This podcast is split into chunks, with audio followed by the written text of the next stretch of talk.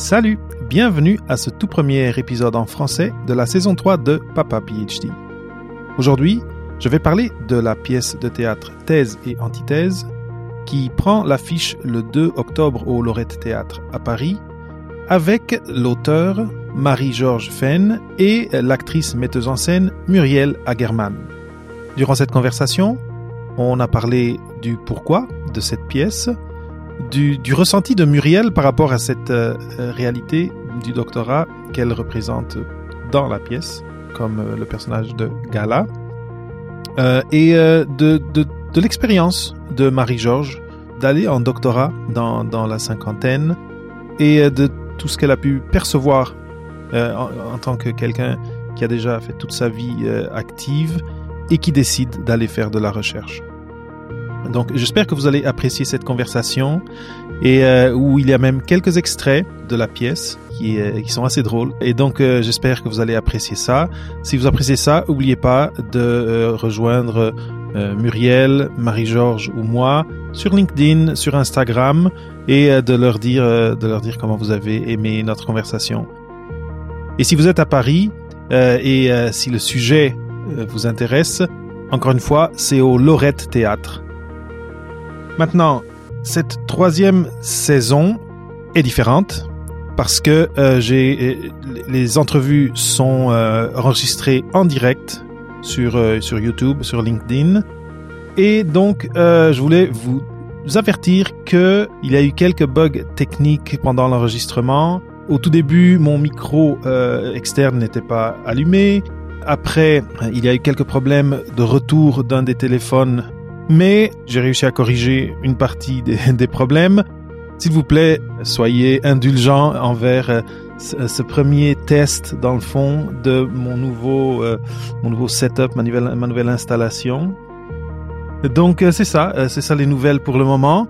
Plus tard, aujourd'hui, le jour du lancement de l'épisode, je ferai la première édition du nouveau segment de Papa PhD qui s'appelle PhD Dojo avec Sarah Perrier du podcast Blog de thèse. Donc, euh, on va vous présenter ce, nouveau segment, ce projet. Et donc, euh, j'ai bien hâte aussi euh, que, un, vous soyez à l'écoute et que, deux, vous me fassiez des retours à propos. Alors, maintenant, on va passer à l'entrevue. Et comme, comme je vous disais, c'est c'est une conversation et c'est une pièce de théâtre où l'on traite de euh, beaucoup, de cette interface entre la société et le doctorat par le biais de la relation de couple entre une personne qui veut partir en doctorat et, sa conjointe, mais après d'autres personnages euh, entrent aussi en scène. Une réflexion intéressante euh, d'un point de vue différent de l'habituel. Et euh, je, vous suggère de, l'écouter et, encore une fois d'être patient avec les pépins techniques. Merci et bonne écoute. Ben, je sais pas si tu t'intéresses à Proust et puis de faire une nouvelle recherche sur Proust et il y en a eu tant et on te dit mais à quoi tu sais mais tu sais tu- Mm. voilà c'est à quoi ça sert? Et, euh, poussons la question très loin à quoi nous sert? Non mais euh, cette incompréhension là et en même temps le sentiment que c'est la recherche qui va façonner notre monde à un point qu'on n'a jamais vu que ça n'a jamais été autant la, la recherche n'a jamais aussi vite et de manière aussi puissante transformer ton monde, je veux dire, c'est Oui. c'est ça qui est étonnant, quoi. C'est l'incompréhension totale et l'impact majeur que la recherche a sur notre vie. Bienvenue à Papa PhD avec David Mendes, le podcast où on explore les carrières et la vie après la maîtrise ou le doctorat avec des invités qui ont eu des cheminements particuliers et qui ont des histoires uniques à raconter sur comment ils ont fait leur place dans un monde où les règles sont en constante évolution. Préparez-vous à sortir des sentiers battus et embarquer dans un nouvel épisode de Papa PhD.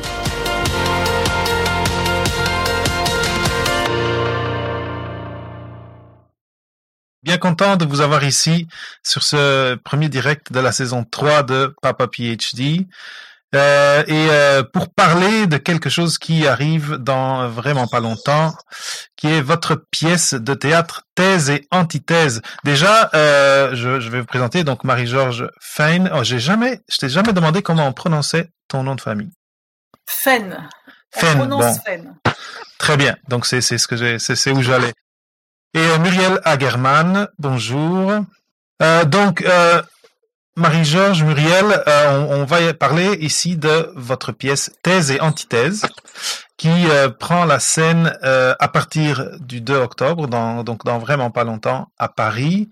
mais avant ça, j'aimerais que vous vous présentiez un petit peu. on peut commencer par toi, Marie-Georges, te présenter et, et présenter Thèse et Antithèse. Donc, quelle est la genèse de cette pièce, euh, de, quoi elle traite et, euh, euh, comment il y a un lien avec Papa PhD. Voilà. Alors, la genèse. Donc, je suis allée en, thèse. J'ai fait un, un PhD, donc un doctorat. Quand j'ai fait ma thèse, et j'ai pensé que c'était très intéressant de découvrir le milieu scientifique mais euh, j'ai découvert euh, quelque chose qui m'a surpris par son mode de fonctionnement, ses hiérarchies, ses codes. Et comme je venais du monde de l'entreprise, c'était très nouveau pour moi de découvrir un tel univers. Et j'étais euh, assez perturbée. Et puis j'ai aussi appris l'écriture sous contrainte, l'écriture d'une thèse avec des codes et tout et des références bibliographiques en permanence. Tu sais, tu écris et puis tu vas chercher la bibliographie. Et donc cette écriture euh, est, très pesante hein, quand tu fais euh, tes articles, quand tu fais euh, ta, revue de littérature, quand tu progresses. Et euh, quand j'ai terminé, hein, au bout de trois ans, j'ai eu un besoin de me libérer de, de ces carcans-là et de parler librement. Et quand j'ai eu cette envie en fait de d'exploser, parce qu'à force de contraindre, tu connais la cocotte minute, au bout d'un moment ça explose. Alors moi j'étais la cocotte minute qui explosait, et donc euh, j'ai décidé de parler, mais euh, dans la langue théâtrale qui était la langue pour moi euh, un peu joyeuse. Je voulais raconter la, vie et des anecdotes et, et ce qui m'avait surpris, effaré, amusé, et sous cette forme d'écriture théâtrale. Et c'est ce que j'ai fait. Je me suis pris cet exercice pendant trois mois. J'ai dit tiens, euh, de, de, se libérer la parole et de créer un dialogue en fait rend la parole très très libre. Comme là nous conversons. Si tu veux, j'ai, je, je, connais le sujet, mais je l'ai pas préparé comme on prépare une un, un article et tout. Tu vois, ça vient dans, librement et cette arrivée libre de, de, de l'échange et tout, c'est ce que j'ai voulu pour rompre euh, l'écriture que j'avais connue et j'ai voulu dire des choses sur euh, ce qui m'avait le plus étonné euh, de, cette expérience-là. Très bien. Et, euh, donc, euh, juste parce que c'était, ça fait partie aussi de, de, la pièce et d'où vient la pièce. Donc toi, tu t'as dit que tu as fait une vie professionnelle et après, tu es parti au doctorat quelque chose d'intéressant pour moi, c'est ton trajet vers le doctorat est assez atypique. Euh, d'ailleurs, on en a parlé beaucoup pendant notre première conversation. Euh, et donc, tu disais, tu as fait toute une vie professionnelle et après, tu as décidé que tu voulais aller faire un doctorat. Euh, c'était un doctorat sur quoi? Et, c'est ça, est-ce que tu avais des collègues? Est-ce que comment ça a été cette relation d'être un doctorant pas comme les autres, ou une doctorante dans ce cas?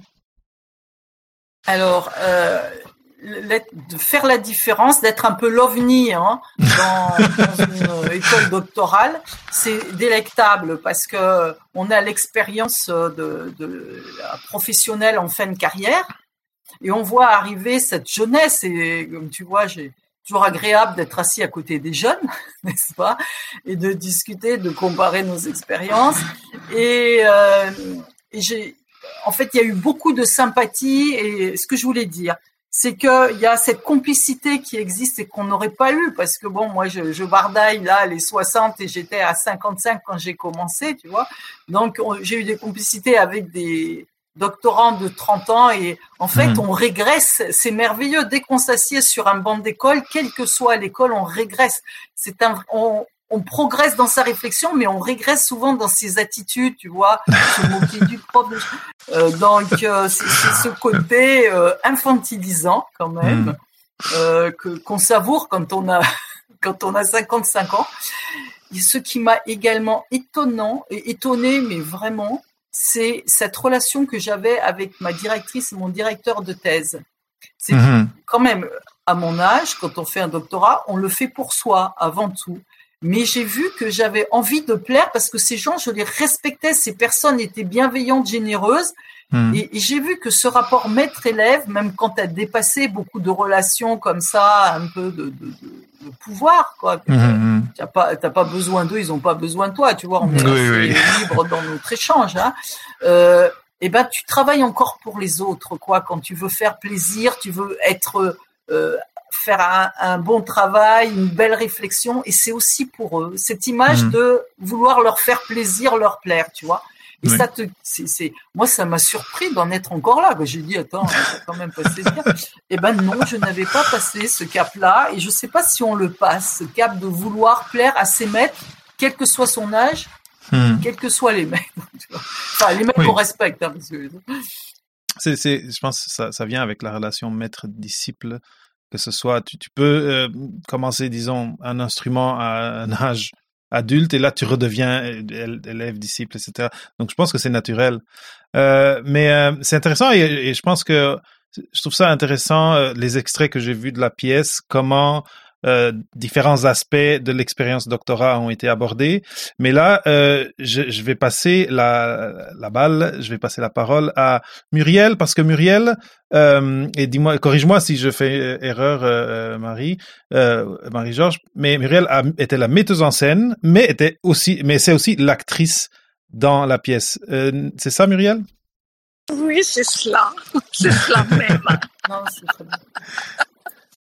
euh, alors, ma question pour toi, Muriel, euh, on, quand on a parlé euh, avant, euh, avant aujourd'hui, euh, une des choses que tu as mentionné, c'était un peu tu parlais d'hermétisme dans le vocabulaire entre PhD et doctorant, toute une terminologie que tu as dû simplifier. Comment c'était de plonger dans cet univers du doctorat et de la thèse quand tu as commencé à, à travailler euh, avec avec ton ton euh, coéquipier qui n'est pas là aujourd'hui quand tu as commencé à travailler la pièce?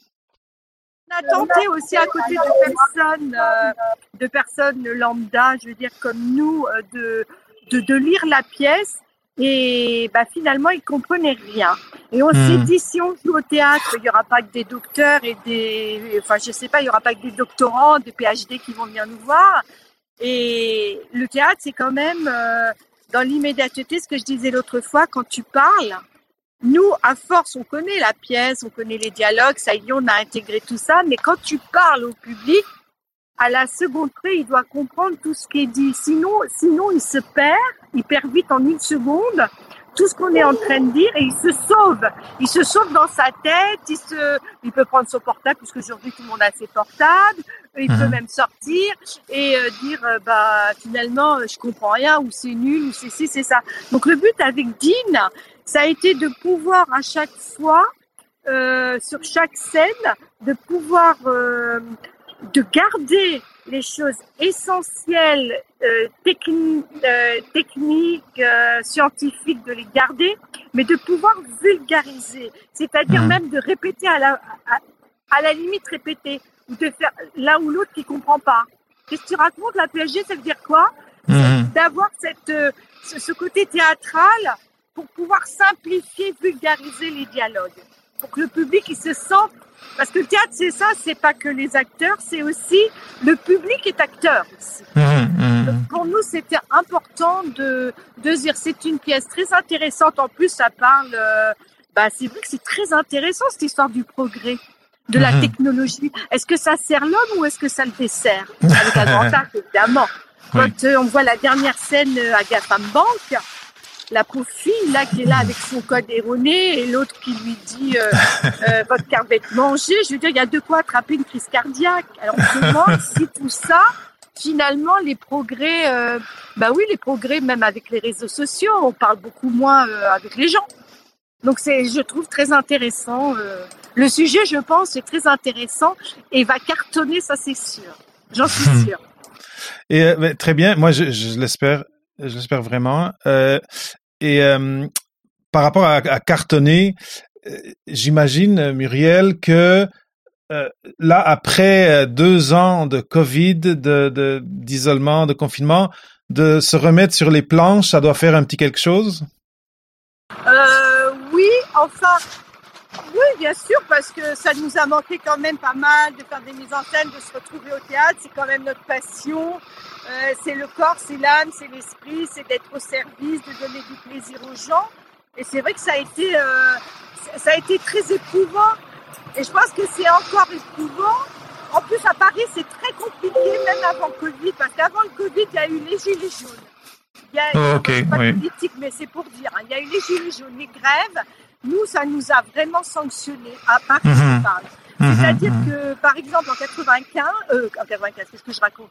En 2015, on pouvait jouer encore euh, et remplir deux, trois fois par semaine, qu'aujourd'hui, c'est terminé. Depuis Hmm. trois ans, on ne peut plus jouer quatre, cinq jours par semaine. Et même les gens très connus, on joue une fois par semaine sur Paris. Aïe, aïe, aïe. Parce que c'est Bon. dur à remplir. Faut pas croire. hein, c'est qu'il y a beaucoup de spectacles. Il y a 700 spectacles par jour, ça c'est clair. Mais il a- moi, j'ai connu une époque où je pouvais jouer tous les jours et les gens, euh, ça remplissait. On se posait pas de questions. Est-ce que le progrès est pour quelque chose? Est-ce que, est-ce que ce vouloir toujours plus, plus, plus nous enfonce plutôt que nous élève? Au Mhm. lieu de nous euh, élever, ça nous creuse à fossé Mhm. Je ne sais pas, mais j'avoue que c'est, je vois pas très bien. euh, je me dis parfois, c'était mieux il y a 20 ans, quoi. Mhm. Et là, le, le, le Covid est venu euh, donner encore un coup de, un coup de hache là-dedans. Bah oui, alors, un coup de hache, parce que même les théâtres, ils savaient pas s'ils allaient pouvoir exister encore. Voilà. Parce que ça, il y a des coûts pendant le Covid et puis tout le monde n'était pas indemnisé à hauteur justement de, de ces coûts. Mais oui. et euh, Tout à fait. il y en a qui ont périclité, quoi, qui, qui rouvriront pas. Mhm. Bah, il y a les théâtres qui vont péricliter, il y a des comédiens, des comédiennes, enfin les, les, les artistes aussi qui vont plus avoir de boulot, ça c'est sûr. Donc ils vont devoir se, pas les faire serveurs ou je dis n'importe quoi, vendeurs, vendeuses, peu importe, se réinventer quoi. Parce que je pense que c'est une période où tout le monde doit se réinventer aussi quoi. On vivra plus jamais de la même façon. Je sais pas ce que vous en pensez, mais je pense que ça c'est fini la vie d'avant. On sait pas où on va. Euh, je propose qu'on écoute un premier, un petit premier segment de la pièce que qu'on peut trouver sur YouTube et que après on, on, on commente et on et on en parle. euh, et on parle à partir de ce de ce petit euh, de ce petit segment là et c'est le segment où euh, le, le comment s'appelle le personnage? Marc? Marc, Marc. oui. oui Marc a, a- a comme une une prise de conscience qu'il veut se lancer dans un doctorat Bébé T'oublies pas qu'on est invité à manger chez mon frère dimanche midi, c'est son anniversaire. Par contre, je sais pas quoi lui acheter, t'as une idée à me donner? Moi aussi, je veux devenir docteur. Je veux faire une thèse pour passer un doctorat. Non mais... Oh Tu sais que tu vas en prendre pour trois ans minimum? Je vais devenir transparente, moi? Je suis prêt à découvrir de nouveaux algorithmes, à contrôler l'intelligence artificielle, à saisir ce que les autres n'ont pas su capter. Déjà que tu captes pas grand-chose, ça va faire du taf J'apporterai ma pierre à l'édifice. Je dialoguerai avec le savoir. Je transformerai ma pensée et le monde. Je construirai une grande œuvre. J'entrerai dans l'histoire avec un grand H. La création de la connaissance. C'est l'enthousiasme à l'état pur. Non mais tu me fais quoi là? C'est ta crise de la cinquantaine, hein, c'est une façon de dire que t'en as marre de nous. Mais merde, quoi. Je veux avancer, c'est tout. Mais non mais oh, tu, tu- tu te rends compte de ce que t'es en train de me dire là? Mais sache que si je reste à répéter ce que je sais comme un chien savant, je vais finir par crever. Mais attends, laisse-moi parler, j'ai pas fini. Parce que moi, si j'ai envie de sortir avec toi, si j'ai envie d'aller au théâtre, si j'ai envie d'aller au restaurant, hein? Qu'est-ce qu'il y a? Il y a pas de place pour moi dans tes grandes envolées, c'est ça? Mais merde, quoi Je veux avancer, Oh. c'est tout Mais c'est ni pour ni contre toi C'est comme ça, ça. c'est mon choix de Ouais. vie, c'est égoïste. Mais si je me lance pas dans ce projet, c'est le champ de la Oh. frustration que je vais explorer jusqu'à la fin de mes jours. Impossible à vivre Et ça sera pire Pire Pire pour toi Connasse Et voilà, et voilà, je veux partir en thèse. C'est le départ, j'imagine, de l'aventure. Voilà, c'est un choix de vie euh, et on ne sait pas souvent que c'est un choix de couple et souvent c'est mal vécu par l'autre parce qu'il se sent complètement abandonné parce que j'ai noté que quand même c'est une démarche assez obsessionnelle et égoïste, c'est-à-dire on a envie d'en savoir plus et c'est vrai que l'autre peut se sentir exclu parce que souvent c'est c'est pas son choix. Et j'ai remarqué que les couples qui s'en sortaient bien, de ce que j'ai vu de mes amis de thèse, euh, c'est ceux qui font euh, la thèse, c'est Cosa Nostra, c'est notre affaire commune, et là ça avance parce que tout le monde s'implique dans le même sens. Mais quand c'est vraiment un choix personnel, c'est pas évident de, trouver l'équilibre dans le couple. Ce n'est pas évident. Mhm. Et c'est intéressant parce que euh, bon, j'imagine que euh, tu parlais de doctorants dans la trentaine. Potentiellement, euh, il y en avait qui étaient en couple. Ceux qui sont beaucoup plus jeunes, souvent, euh, ils rentrent dans le doctorat sans avoir une personne qui à la maison va dire mais je vais devenir transparent moi. comme, comme le dit si bien Muriel euh, au tout début du, du segment. Euh, mais, euh, mais en même temps, ça, ça, ça, ça me pose à moi une question qui est euh, cette, euh, cette prise de conscience que un doctorat, c'est une relation de trois, quatre ans, dépendamment où tu es. C'est quelque chose qui va occuper beaucoup de ton mental, mais beaucoup de ton temps aussi et qui, potentiellement, et dépendamment de comment tu gères la chose, va gruger un peu sur quelques aspects de ta vie avant le doctorat, que ce soit le côté social, que ce soit euh, une relation de couple, etc., etc. Est-ce que, euh, est-ce que euh, dans, dans tes conversations avec des collègues, euh, Marie, tu as, tu as ressenti quelques-unes de, ces, de ces choses, même à différents stades de, de la vie, même pour ceux qui étaient plus jeunes? Euh, oui, parce que euh, très nettement, d'abord parce que quand ils sont seuls, souvent ils se font peu de relations en faisant un doctorat. Hein. Je veux dire que si tu cherches des relations à, approfondir avec une âme sœur, euh, je veux dire souvent c'est entre toi et toi-même. Hein. Donc voilà, c'est quand même une grande phase de solitude si tu n'as pas quelqu'un. Hein. J'ai pas vu de rencontre durant le doctorat, Hmm. le doctorat. Et, euh, et par rapport à- au niveau de fatigue et au niveau de travail, alors ça c'est impressionnant euh, ce que ce que ça demande comme investissement et comment on arrive euh, à, à dépasser la fatigue. Enfin, je veux dire, il fallait voir nos têtes, c'était les morts vivants.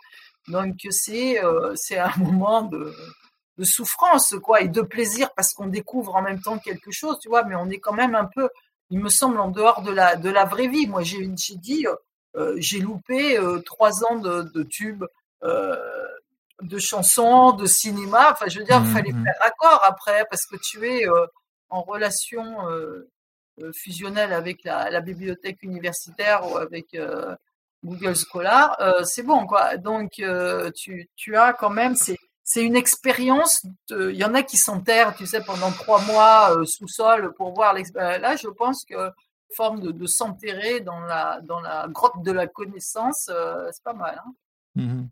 Et euh, Muriel, et, représenter cette cette situation-là de de quelqu'un qui décide de partir sur un projet et que dans ce cas de cette scène, comme la, partenaire de la personne, sentir ok là pendant deux trois ans, je vais avoir euh, juste un demi conjoint. Euh, j'ai vu que tu as quand même joué ça avec beaucoup d'émotion. Est-ce que c'était facile d'aller la chercher? Et euh, est-ce que ça t'a évoqué d'autres choses de, de, ton expérience de vie? Ben, je pense, oui, parce que si tu veux, tu as l'impression d'être. C'était incomprise, quoi. Tu rentres dans un personnage où d'un seul coup, tu te sens seul, quoi. Tu viens avec quelqu'un, tu veux partager plein de choses avec lui, et tu as Hmm. l'impression qu'il t'abandonne, comme un parent peut t'abandonner quand tu es petit, tu vas te mettre en pension, ce qui m'est Hmm. arrivé. Et, euh, et donc, euh, bah, c'est. Euh, tu peux rien faire, quoi. Tu, tu, tu, tu te sens vraiment impuissante. euh, et je pense, quelle que soit la manière dont tu réagis, que tu pleures, que tu t'énerves, que tu te mettes dans n'importe quel état, le, le- la personne en face, de toute façon, elle veut le faire. Tu peux lui dire tout ce que tu veux, elle en a rien à faire, et puis elle veut te prouver que c'est elle qui a raison, et que toi, bah, finalement, tu peux, ça va peut-être faire euh, que tu vas en profiter. Mais non, parce que tu peux plus rien faire avec la personne. Donc c'est comme si il y avait une sorte de divorce. C'est un divorce, euh, euh, un, un divorce entre un homme et une femme, quoi. C'est comme le divorce entre la science et la société, quoi. Mhm. Donc ça, ça fait mal, ça fait, euh, c'est dur, c'est dur d'accepter ça parce que tu te sens incomprise. Mhm. Moi, c'est que quand, quand j'ai euh, fait cette scène-là, euh, c'est ça, je me suis sentie incomprise. euh, dans le rôle de, de, de gala et de me dire euh, mais mince alors mais pourquoi il fait ça quoi? À quoi ça lui Mhm, sert? Et mhm. pourquoi? Encore une et, et jusqu'à quand ça va durer? Quand est-ce qu'on va vraiment partager des bons moments ensemble? Donc t'as as vraiment l'impression d'être euh, d'être marié avec un martien quoi tu peux rien euh, tu, tu ouais tu peux rien tu peux rien programmer tu peux rien prévoir de toute façon c'est lui qui décide et en Mhm. plus il te dit que c'est bien pour toi et toi tu Oui. dis ah non donc on n'a pas du tout le on n'a pas du tout la même vision c'est le cas de le dire Non, c'est vrai. Ça fait mal et ça met en colère c'est clair. Moi, ça m'a évoqué quelque chose, surtout sa colère à la fin, et quand il t'envoie l'invective, euh, l'invective finale. Moi, ce que ça m'évoque, c'est si on, élargit un peu le, spectre, c'est que quand on part en doctorat, il se peut que les gens autour de nous qui ont décidé d'aller euh, ou de faire une maîtrise et d'aller obtenir leur emploi ou qui sont tout, court euh, aller obtenir un emploi et qui n'ont pas poursuivi des études, il peut y avoir un jugement de, de ces gens-là où on peut ressentir, ou même des gens peuvent nous dire, mais qu'est-ce que tu fais à, à continuer des études? Et là, euh, j'ai trouvé très intéressant de le voir lui qui était comme fâché et qui, et qui disait, mais, mais moi c'est ce que je veux, je veux améliorer quelque chose, je veux contribuer, je veux, et il y a ce je veux, il y a ce désir qui euh, qui n'est qui était peut-être incompris par l'autre partie qui en- dans ce cas était était gala mais qu'on peut on peut dire aussi que et je pense qu'aujourd'hui c'est une discussion qui est qui est- qui se passe beaucoup c'est de com- de de d'essayer de de comprendre qu'est-ce qu'un doctorat qu'est-ce quelle est la place d'un doctorat dans la société. Et dans cette scène c'est quelle est la place dans un couple mais on peut ouvrir le spectre. Est-ce que est-ce que vous avez euh, des commentaires par rapport à ça? Bah, euh, moi, je sais pas, je, je, serais, je serais tentée de dire que euh, tu parlais du doctorat comme ça, qu'est-ce que ça apporte à la société? Elle, elle s'en fiche de ça. Elle, ce qu'elle voit, c'est sa vie de couple. C'est-à-dire, à quoi ça lui sert de faire ça? Qu'est-ce que ça va apporter? C'est-à-dire, elle n'arrive pas à penser, euh, comment dire, sociétal. Elle voit elle voit pas l'intérêt de faire ça. Elle, elle pense à sa vie perso. En tant que, euh, en tant que femme égoïste, euh, oui, sûrement, elle pense à sa vie personnelle. oui oui oui, Que- à quoi ça sert? Ça sert à rien, à part lui faire plaisir, quoi, c'est tout. Mhm, Elle voit pas le but final de tout ça. mhm. Même si lui lui dit mais moi je veux avancer, je veux changer la vie, je veux changer ci, elle s'en fout. Ben oui. Elle veut les cinémas, elle veut les, comme, comme disait euh, Marie-Georges, hein. Mais en, plus, moi, j'ai j'ai dans mon couple une, expé- une phrase qui a été euh, tellement juste de mon mari qui m'a dit, quand je lui ai dit je vais faire un doctorat, et il m'a dit c'est autant de temps que tu passeras pas avec moi. C'est Mmh, mmh. C'est- c'est. Hein et, Ah oui, ça pèse, là. C'est comme, et j'ai dit ça aussi, il faut le dire. C'est qu'en fait, euh, ça fait souffrir. Mhm. Et, et ça, c'est. Et, et quant à la place du doctorant, moi, j'ai fait des enquêtes aussi euh, à côté de pour, pour faire la promotion de la pièce, et donc il y avait des doctorants qui témoignaient. Et en fait, les gens ne comprennent pas parce qu'on les voit comme des spécialistes de savoir inutile, tu vois, parce que qui, qui s'intéresse à ton hyper sujet précis, quoi. Donc ils se Mhm. disent, en plus c'est inutile, quoi. Pour la plupart du- des gens, ils voient pas l'application. Et c'est vrai que bon, quand tu fais dans le dans la, dans- dans la théorie euh, pure et dure, je veux dire, il n'y a pas d'application concrète. Donc en Hmm. plus, on te dit à quoi ça sert et toi, tu, ben, je sais pas si tu t'intéresses à Proust et puis de faire une nouvelle recherche sur Proust et il y en a eu tant et on te dit mais à quoi tu sais, mais tu sais, euh, tu- Hmm. voilà, c'est compliqué. À quoi ça sert? Mhm. euh, poussons la question très loin. À quoi nous sert Non, mais euh, cette incompréhension-là, et en même temps, le sentiment que c'est la recherche qui va façonner notre monde à un point qu'on n'a jamais vu, que ça n'a jamais été autant. La, la recherche n'a jamais aussi vite et de manière aussi puissante transformé ton monde. Je veux dire, c'est Oui. ça qui est étonnant, quoi. C'est l'incompréhension totale et l'impact majeur que la recherche a sur notre vie.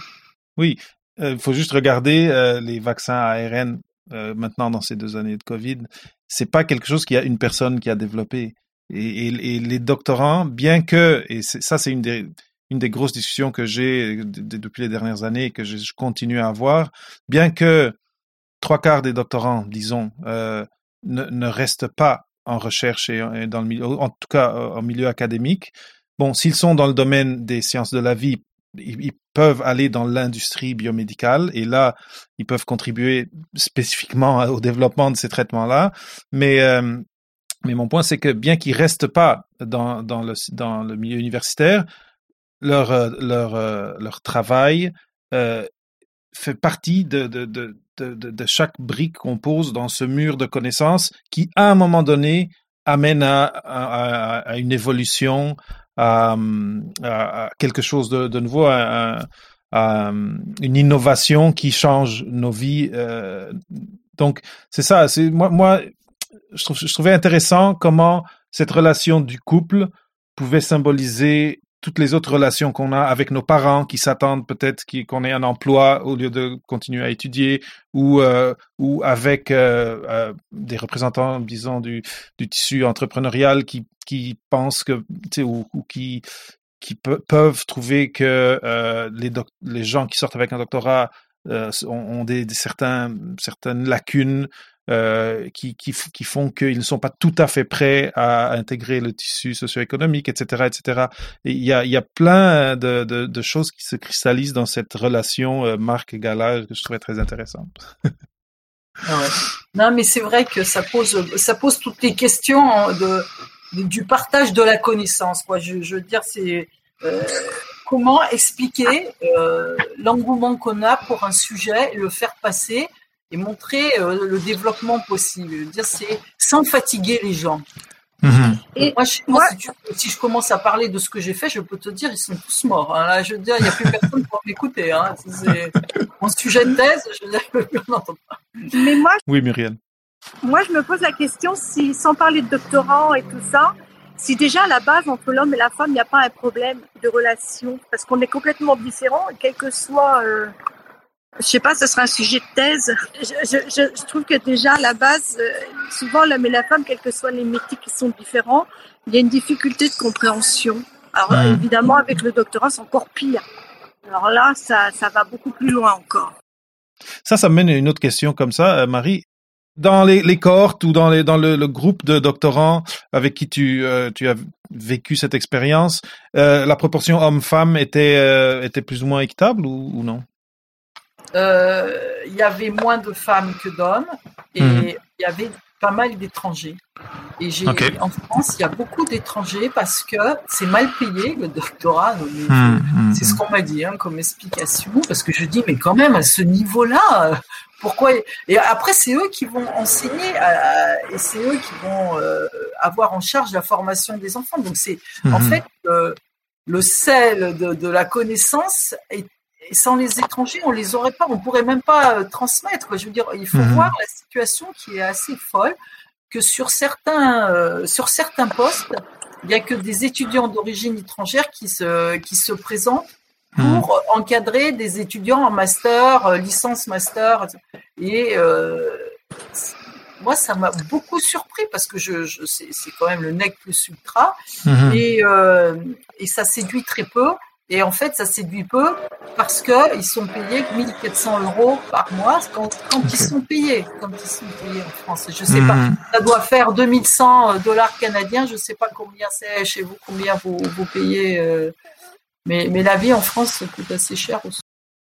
Oui, moi, ça dépend des, domaines, ça dépend des bourses que tu que es capable de recevoir. Je je saurais pas te dire euh, une, équivalence, euh, mais euh, ouais, c'est J'imagine. Et ces gens-là, est-ce que c'est des gens qui sont qui veulent devenir professeurs? Parce que peut-être aussi ils, ils, ils, ils vont prendre ces, ces postes-là et ces salaires-là parce que dans le fond, dans, si tu es dans le trajet académique, tu il, s'est valorisé que tu bouges et que tu ailles faire une partie de ton trajet euh, euh universitaire euh, pour devenir professeur, que tu ailles le faire à l'étranger et que tu et que tu sortes. Donc peut-être aussi que c'est pour ça que tu vois ces gens-là. Je, je suis en train d'imaginer euh, un peu le pourquoi, mais c'est une question intéressante.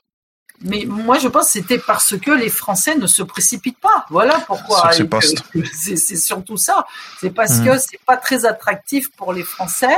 Euh, moi j'étais salarié en même temps, donc euh, c'est donc j'avais un travail et en même temps je faisais euh, la thèse.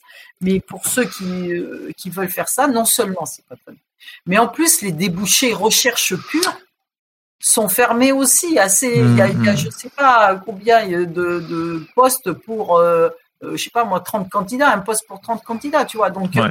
tu as des perspectives. Et le privé n'est pas très sensibilisé à l'intérêt d'embaucher un doctorant. Et il y en a qui, Oui. des fois, cachent le fait qu'ils ont fait, qu'ils ont un doctorat sur leur CV. Enfin, je veux dire, on, on est quand même, euh, je veux dire, au début, on te magnifie les études et maintenant, Mhm. on dit, bah, peut-être que si je monte, après, ils vont dire, je suis surqualifié, toi. C'est, c'est, c'est surprenant, tout ça, quand même. Oui, ça c'est un des grands, grands problèmes aujourd'hui. C'est c'est de, de, re- de bâtir ce pont entre, entre les gens qui sortent du doctorat et les programmes doctoraux et le tissu euh, socio-économique et les entreprises.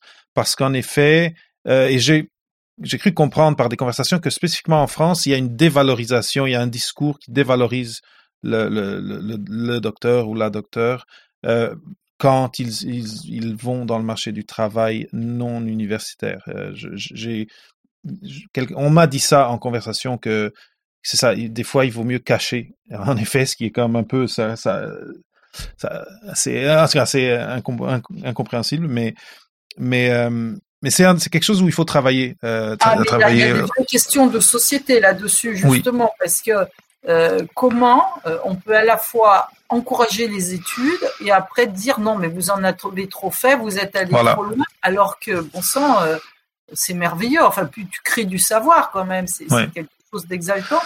Ouais. C'est- pas toujours, euh, c'est pas reconnu, c'est pas, voilà, c'est pas bankable, je sais pas. Mais peut-être que les entreprises ne savent pas utiliser les doctorants au bon endroit aussi, euh, parce que c'est vrai qu'ils se mettent euh, peut-être en concurrence avec quelqu'un qui a un master, ils te disent quelle est la valeur ajoutée. Et mais est-ce Mm. est-ce qu'on peut aller plus loin dans la démonstration, dire qu'est-ce que quelqu'un qui a fait autant de recherches, qui est aussi pugnace, euh, peut apporter à une entreprise. Oui, bien sûr, les domaines de R&D, ils, ils aiment, ils vont aimer les, les PhD parce que c'est ça, c'est des gens qui vont, euh, qui vont essayer- vont être prêts à chercher, à creuser dans là où personne n'a creusé pour euh, pour innover. Mais après, euh, pas tous les pas tous les docteurs vont vouloir aller en recherche et, et développement. C'est c'est une très bonne question. Il y a certaines universités, certains programmes qui commencent et qui sont conscients et qui commencent à essayer d'offrir aux docteurs parce que une une des choses que qu'on entend beaucoup dire de la part des entreprises c'est il y a y a pas il y a un, fit qui n'existe pas de de culture Euh, donc ils arrivent ils arrivent ici et ils et, ils ont pas le langage euh, ils ont ils ont pas euh, c'est ça, il y a- un langage très hermétique souvent que les gens apportent du milieu universitaire.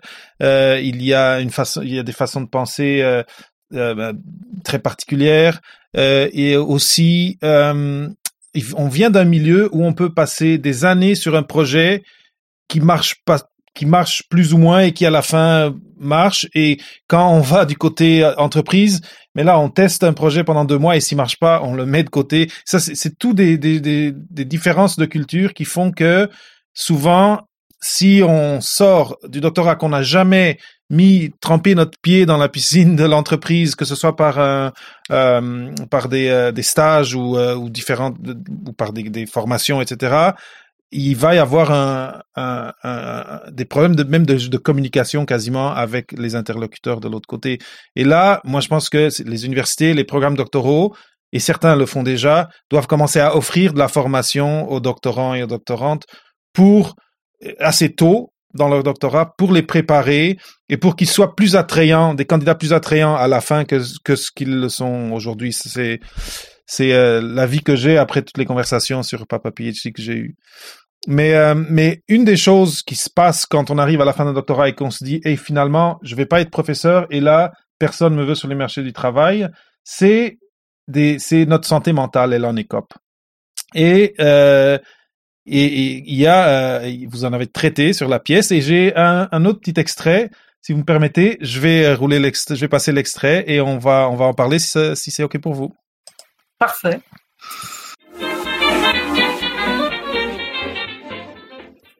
Marc, vous êtes prêts Je vous Ouais. attends. Bonjour Marc. Bonjour, docteur. Je tiens plus là, docteur. Je dors plus. Je suis irascible. Gala m'a quitté il y a un mois et depuis tout va mal. Hier, j'ai envoyé bouler mon voisin qui voulait m'inviter à sa soirée. J'ai raccroché au nez de ma mère. J'ai l'impression d'être une machine à avaler des articles alors que je ne retiens rien. Oh, docteur, en plus j'ai chopé la crève. J'ai tous les symptômes de la Covid du premier jusqu'au 19e, docteur, au secours Eh, Marc, vous respirez et vous m'expliquez ça calmement. Quoi, calmement? Faut que je tienne le rythme, docteur. Je suis venu chercher un stimulant. Je dois présenter euh, mon design euh, de recherche et mes résultats en séance plénière dans 15 jours. Euh, Je suis sur les nerfs, docteur, et et en même temps, je suis à plat. Je vais faire un choc à la caféine, docteur. Alors, s'il vous plaît, s'il vous plaît, docteur, donnez-moi une pilulette. Petite pilulette. Mais qu'est-ce qui se passe, Marc? Écoutez, on se calme, on se lève et vous allez vous peser. Allez.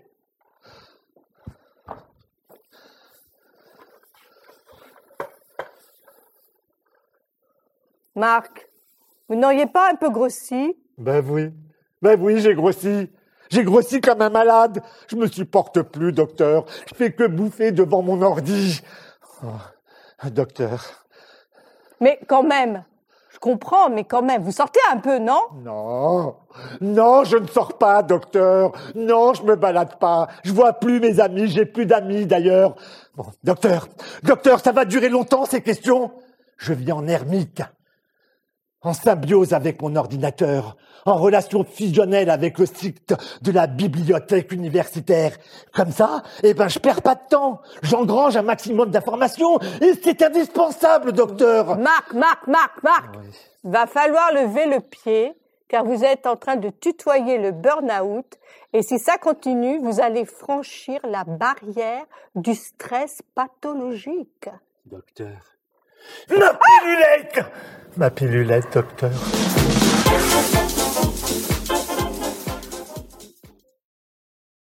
Encore un, un moment percutant à la fin. Gros stress, oui, oui, oui, gros stress. euh, on dort pas beaucoup, on dort vite, on mange vite, euh, tout vite, quoi. Voilà.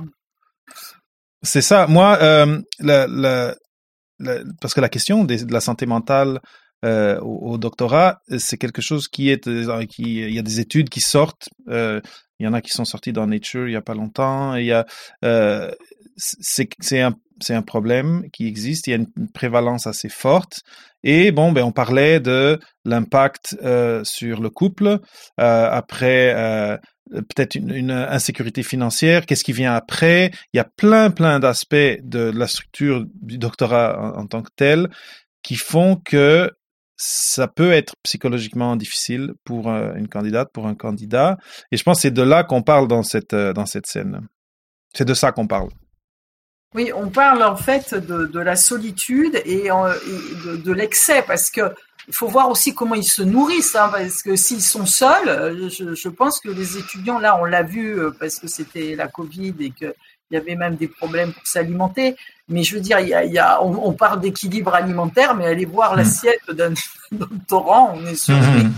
Euh, non, c'est déjà ils sortent des fois, ils économisent les sorties. Enfin, c'est assez fou quand même comme vie. euh. Quoi, euh, l'autocontrainte est, est quelque chose quand même qu'on arrive à, à partager parce que si je compte bien, je crois qu'en France il y a à peu près euh, une 20, 20 000 doctorants quoi là, et au total euh, 60 000 à 20 000 euh, qui vont présenter une thèse. Je veux dire. euh, c'est des gens qui sont capables de s'auto-contraindre et de vivre des situations physiquement, euh, des tensions incroyables, hein, euh, parce qu'il y a Mhm. de stress. hein. Oui, en effet, en effet. Et, euh, et euh, après, je sais pas euh, combien euh, combien euh, les universités, les programmes offrent de, ressources, euh, de, support aux gens qui qui sont euh, peut-être qui ont des troubles d'anxiété ou qui peuvent être en, dé- en dépression ça, j'ai pas j'ai pas euh, mes, doigts sur le pouls de, ce qui se passe euh, en France, mais euh, mon impression générale est que euh, ça peut être euh, compliqué pour euh, pour les étudiants qui aient besoin de ces services de les avoir ou d'y avoir accès dépendamment d'où ils sont mais mais d'une façon robuste. Est-ce que que tu as, une idée de de, ce- côté-là? Oui, moi j'ai une idée de la souffrance parce que en fait, dans les témoignages que j'ai recueillis, il y a cette vérité-là, mais ils, le, ils, le, disent comme ça quand ils écrivent, mais est-ce qu'ils vont souffrir assez pour aller voir un, un médecin et, le reconnaître quoi devant une tierce personne? Parce que nous, c'était derrière l'anonymat de, de l'enquête. quoi. Mm-hmm. Est-ce que tu, tu, tu veux bien dire cette vérité-là de ta condition? Les gens n'aiment hmm. pas trop dire ces souffrances euh, intimes, profondes. Donc, euh, je ne sais pas. Mais euh, ce que je, perçois vraiment, c'est que quand je suis arrivée, moi, donc, je venais de la société, de la vie professionnelle, et je savais qu'est-ce que c'était que les carrières, je savais ce que c'était que le travail. Et j'étais très surprise que en fait, ils sont tellement focus sur le doctorat qu'ils n'imaginent pas le boulot d'après et que ça pourrait, alors que le doctorat pourrait les aider à, à se définir un projet professionnel. Mais c'est oui, les propulser carrément. Oui. À part la recherche et l'enseignement, euh, puisqu'on a dit qu'il y avait peu de places, donc euh, peu que des happy et donc le grand nombre devra trouver ailleurs. Donc, euh, est-ce qu'on pourrait pas, et ça, ça serait vraiment du travail de l'université, que dès le master recherche, on dit attention, vous allez faire un doctorat, sachez vous vendre, sachez faire un CV, sachez commencer à aller voir, caresser un peu les entreprises qui peuvent vous embaucher, regarder comment ça fonctionne. Je veux dire, avoir un œil sur l'après et sur le monde d'après. Quoi. Déjà, ça mmh. vous aiderait. Mais pour ça, il faudrait qu'il soit coaché, pas simplement dans l'acquisition de connaissances, mais l'acquisition d'un avenir. Et, et ce coaching-là, de savoir se vendre, savoir exister sur les réseaux sociaux pour être sollicité par des chasseurs de tête et tout. Euh, mais c'est encore une charge de travail en plus. Euh, et, euh, mais je pense que ça, c'est, ça reste à construire. Moi, par exemple, en tant que prof de théâtre, il m'est arrivé de coacher à la Sorbonne des jeunes bah, émir un docteur, par exemple, qui passait, qui passait ses examens, son oral devant son jury, mais qui avait aucune, qui flippait à mort, qui était très intelligent, mais qui m'a dit, euh, mais je sais pas comment m'exprimer. Alors j'ai dit, écoute, je vais te donner un cours de théâtre et je vais faire euh, la jury, donc il connaît rien, et tu vas me parler de, de ce que tu dois présenter, etc. Mais ça, là, je parle de, à la Sorbonne de jeunes, de, futurs euh, donc docteurs, docteurs généralistes, hein, on va dire. Mhm. Mais je vois aussi que j'ai coaché aussi là au mois de juin là des jeunes qui ont passé des baccalauréats, baccalauréats pardon, des oraux, qui ne savaient pas du tout comment s'exprimer. En fait, je pense que le problème, là, il y a les doctorants, on va très loin, mais je pense que le problème de la communication, de l'expression de soi, elle part déjà bien avant et ça, on ne l'apprend pas à l'école et c'est bien dommage. Mmh, mmh. Juste rebondir sur ce que disait euh, Marie-Georges à, la fin. De, c'est une charge extra. Il y a un article qui est juste sorti et je, je mettrai le lien en commentaire parce que je l'ai pas sous, la main, qui euh, avec une, une étude, euh, une étude sur beaucoup beaucoup d'étudiants euh, je pense que c'était sur Nature, dans Nature aussi que c'était sorti, mais bon, qui démontrait que la participation à des formations de, pour la carrière, pour la, la, euh, la préparation euh, euh, à la transition vers le milieu professionnel, etc., euh, ne, ne mettait n'était pas euh, nuisible à la performance et des élèves au doctorat et au contraire, les élèves qui étaient dans des programmes où, où cela était offert performer même mieux. Donc, je pense que c'est une bonne nouvelle. Je pense que que je pense que c'est un message qu'il faut faire euh, rayonner parce qu'on pourrait un, super un, un, directeur de thèse pourrait euh, avoir l'instinct de dire ah ça y est maintenant ils vont ils vont lui faire faire une autre formation et là je l'aurais j'aurais moins de son attention. Eh bien, il paraît que euh, il, paraîtrait que c'est l'inverse. Quand c'est offert et que les gens participent, après on dirait qu'ils performent mieux des deux côtés. Donc ça, ça, ça je pense c'est une bonne nouvelle en France, je crois que l'APEC s'intéresse, qui s'occupe de, l'emploi des cadres, il s'intéresse justement à, cette situation des doctorants. Mais pour mhm. rejoindre ce que dit Muriel, je pense qu'il faudrait un, package global. C'est à la fois parler de soi et, mhm. l'oral, et l'oral se poser, parce que souvent, quand tu présentes, euh, il y en a qui te détruisent. Hein, je veux dire, mhm. c'est sympa. Hein, je veux dire, tu as une idée de toi-même, euh, tu as intérêt à l'avoir fortement chevillé au corps. Mais, euh, après, tu, tu aussi, si tu es à l'aise comme ça à l'oral directement, tu seras à l'aise sur les réseaux sociaux, à l'aise pour présenter, te parler de toi, euh, faire euh, une une sorte d'analyse de, tes compétences et te positionner par rapport aux autres que tu apportes. trouver les bons arguments pour mhm. séduire. Je veux dire, tout ça, c'est c'est un travail en fait. C'est supposé acquis ou je sais pas, parce que tu vas avoir un diplôme, on pense que tu sauras, et tu te fais balayer parce que tu n'as pas la propos ou que tu n'as pas creusé le sujet ou tu n'as pas la pointe d'humour que l'autre mhm. aura et de, de, de, recul par rapport à toi-même qui va te scier parce que mmh, mmh, va devenir risible, quoi, tout simplement en concurrence avec un autre qui, qui aura la langue mieux pendue tellement content que tu dis ça parce que j'y crois vraiment. Et, euh, euh, traditionnellement, ça, l'université ne s'en occupe pas. Mais je pense qu'il y, a quelque chose qui se passe, il y a des, messages qui passent et petit à petit, je pense qu'il y a des choses qui se, qui se font. Tu as parlé de l'APEC, c'est intéressant. Euh, en octobre, il y aura trois sessions, trois directs avec quelqu'un de l'APEC et avec quelqu'un d'autre pour faire un, pour retourner sur Cap PhD, quelque chose qui s'est passé pendant l'été, et pour faire un peu un, un, un compte rendu de, de, des conclusions et de tout ce qui s'est passé. Je, je, suis très content que tu l'aies mentionné, comme ça, ça me permet de, de dire aux gens qu'ils pourront, euh, ils pourront en octobre, et je donnerai les dates euh, sous peu euh, venir euh, venir voir qu'est-ce qui s'est passé à Cap PhD cet été. Mais ma question pour Muriel, c'était là dans la scène qu'on vient de voir, euh, Muriel est une médecin ou une psychologue en tout cas et qui reçoit le, le doctorant et qui qui se préoccupe un peu pour son côté toute sa santé disons holistique. Mais là Muriel, ma question ma question pour vous c'est en lisant le texte et en se mettant dans ces personnages, avez-vous été surprise de, de ce qu'est l'expérience de quelqu'un qui fait un, un doctorat? Euh, même si dans ce cas, c'est quelqu'un qui, qui, qui, qui est, euh, c'est pas, c'est pas traditionnel, c'est pas le, le, le, jeune qui a 20 et quelques, quelques ans, c'est un peu différent, mais est-ce que ça va quand même surpris parce que je pense qu'il y, y, a aussi peut-être des gens euh, qui peuvent croire que ah ça y est, ils, ils, ils sont allés au doctorat, là ils, ils, se font payer, ils étudient, c'est la belle vie. Et finalement, il y a des, il y a du, du sombre dans tout ça. Ah oui, oui moi, moi, quand je, en faisant le rôle du docteur, ce que j'ai vu, c'est cette personne qui était en doctorat. Moi, pour moi, il était bon pour la psychiatrie, quoi. J'ai dit, il devient fou, il est hystérique, il perd tout, quoi. Il hmm. perd son âme, il perd qui, son être quelque part. Alors, est-ce que son ego est surdimensionné pour être dans le euh, dans, dans, cette recherche, dans, dans, dans, ce, dans cette acquisition du diplôme et d'être quelqu'un d'hyper connu, de grand, etc.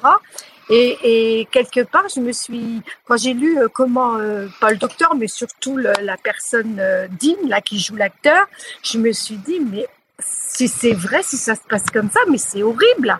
Ça devient une, une obsession, hein, comme, euh, comme on dit, quoi, obsessionnelle chez, chez ces gens-là. Et, et pour quel résultat? Parce qu'il est en train de, quelque part, il était en train de tout perdre. Il était vraiment, euh, à force d'y aller, d'y aller, qu'il mange plus, il n'y a plus personne, il n'y a plus d'amis, il perd sa femme, euh, et il est dans ses études, ses études, l'ordinateur, les conférences, les ceci, les mmh. cela. Et, et, pourquoi tout ça, quoi? Donc pour moi, je me suis dit, là, il faut la psychiatrie, le beau mmh. garçon. Vraiment, là, il est dans un sale état, quoi. Hmm. Et c'est impressionnant de voir ça. Je me dis, mais est-ce que c'est vraiment comme ça dans la vraie vie? Est-ce qu'ils sont vraiment comme ça dans la vraie vie, tous ces gens Marie-Georges, est-ce que c'est comme ça dans la vraie vie? On a des belles périodes, oui, assez. je dis, mais moi, je pense que c'est parfait pour les, les obsessionnels. Hein. Je crois que c'est vraiment... Il y a une clientèle là, euh, parce qu'on est obligé d'être obsédé par un sujet comme ça, on est hmm. habité par la question. Donc, euh, mais, euh, mais c'est, on rigole plus, quoi. Je veux dire, quand on a des choses à rendre et qu'on se dit, si tu les rends pas, tu prends six mois dans la vue, mais tu es pas heureux, hein. Tu, tu, tu les rends. Et quoi qu'il arrive, j'en veux plus, quoi. Et j'ai vu des, des, doctorants qui restaient encore un an parce que le directeur de thèse disait non, ça suffit pas, il faut encore. Mais hmm. il n'aurait pas fallu un an et un mois. Hmm, hmm, il y a, y a il y a, bon, je ne veux pas dire qu'il y a un peu une forme de sadisme, mais il y a, il y a de l'autre côté. mais, mais euh, c'est impitoyable d'un certain côté. Ouais, il n'y a, a, pas de pitié. C'est borderline, hein, des deux mmh, mmh. Très bien. Là, on, on, arrive vers la fin de notre heure et euh, là, j'aimerais euh, vous laisser euh, euh, l'une ou l'autre ou les deux partager, dire aux gens quand, quand ça se passe Je sais qu'il y a plusieurs dates. Euh, Peut-être vous, pouvez les, leur partager. Donc, comment, euh, comment aller voir ceux qui sont sur Paris ou proches euh, Comment aller voir thèse et antithèse euh, au, euh, au Lorette Théâtre? Au Lorette Théâtre, oui, c'est ça. Donc, on a huit dates, tous les samedis d'octobre et un samedi, le premier samedi de novembre à 19h30 et deux dimanches, les deux derniers dimanches de novembre à 16h30. Et pour réserver, alors en France, j'ai été très étonnée parce que moi je ne suis pas une habituée. Il y a huit plateformes, au moins, huit plateformes où vous pouvez acheter. Oh wow, ok. Donc billets réduc, ticket toc, ticket réduc, euh, billets, euh, il y en a huit. Donc il suffit de faire euh, achat de théâtre, thèse, antithèse sur Google et vous allez voir, euh, ça sort. Et le, le- le théâtre en vend aussi. Mais en France, il y a une pléthore de, de, de, de plateformes pour acheter des- de la culture. Ils peuvent acheter aussi au Lorette directement sur le- la Lorette. plateforme du Lorette, ouais. ou appeler Mhm. Lorette et dire je veux 30 places. nanana. Voilà. Oui. Voilà, on vous attend nombreux, hein, moi je dirais, parce que c'est un sujet hyper intéressant, c'est d'actualité. C'est fait avec euh, beaucoup d'humour en plus, donc euh, ça va durer une heure et quart et euh, bah, il y a des, vraiment des bons moments. Ça va être des bons moments. Euh, c'est pas une prise de tête, c'est mélanger en fait euh, à- à- un sujet euh, intellectuel scientifique avec un jeu humoristique. Très bien. J'ai mis euh, en dessous, euh, donc ça défile euh, les, détails, euh, Lorette, avec le numéro de téléphone, de téléphone que je pense qui est du Lorette Théâtre. Et euh, j'ai pas mis toutes les dates, mais c'est à partir du 2 octobre. Il y a plusieurs représentations jusqu'à la dernière, le 28 novembre, si j'ai si j'ai bien pris Tous les samedis d'octobre et le premier samedi de novembre et les deux derniers dimanches de novembre. Génial. Merci pour cette euh, fenêtre ah, sur la culture. Ça fait plaisir et, et surtout, c'était intéressant, moi, d'avoir le point de vue de quelqu'un qui a décidé d'aller vers le doctorat plus tard et qui donc toute toute la mécanique du, du pourquoi et, et de, la décision a été différente mais c'était intéressant d'avoir votre euh, point de vue sur euh, sur le processus sur les gens que, que, que vous avez côtoyés sur et sur après les points communs même si on est à, à, quel- à quelques années plus tard il y a quand même des, des points communs dans l'expérience doctorat j'ai trouvé ça très très intéressant euh, pour terminer peut-être euh, Marie-Georges un, petit mot pour les gens qui sont au doctorat maintenant, qui, faut qu'ils poussent un petit peu pour terminer. Il y a deux ans de Covid qui sont passés, ils sont peut-être de retour sur le campus. Est-ce qu'il y a un petit mot, euh, un petit mot d'encouragement pour eux? Ben, je pense qu'on a la chance de vivre euh, une expérience extraordinaire, de poser la question du pourquoi, du pourquoi, d'aller jusqu'au bout de la connaissance et de voir que c'est infini, ça rebondit toujours. C'est un bonheur intellectuel. Euh, à côté de ça, je dis aussi que pour euh, les middle age que je représente, je pense que le doctorat euh, ouvre des voies pour nos 30 prochaines années de belle vie qui nous attendent. Et Mm. je crois qu'il faut aussi développer, ouvrir les universités aux, aux jeunes de nos âges, n'est-ce pas? Et, et parce qu'on a beaucoup à apporter, je pense, et à partager avec les jeunes doctorants. Très bien. Bien, merci Marie-Georges. Ma- Merci Muriel. C'était super intéressant. J'espère que vous, que vous avez apprécié la conversation. Moi, je l'ai beaucoup apprécié et les points de vue de, chacune de vous. Et, euh, et, euh, euh, c'est ça, je vous souhaite un très grand succès avec et, les salles pleines, comme comme vous disiez Muriel, le plus possible en ce en ce retour en, en, live et en, c'est ça en, personne, ça ça va être ça va être ça va être quelque chose d'intéressant. Merci beaucoup. Au revoir, Vive, merci. vive le théâtre, au revoir et euh, et, euh, et c'est ça. Tout, tout, tout de bon pour votre projet. le. Ah, merci. au revoir. Au revoir. Ciao. Merci d'avoir écouté un autre épisode de Papa PhD. Rendez-vous sur papaphd.com pour les notes d'entrevue et pour d'autres sujets de réflexion à propos des choix de carrière après la maîtrise ou le doctorat. Ça me fera toujours plaisir de partager des histoires inspirantes, des nouvelles idées et des ressources utiles sur le podcast. Donc assurez-vous de vous abonner sur iTunes ou sur la plateforme de votre choix pour être à jour avec nos thématiques et pour connaître nos derniers invités.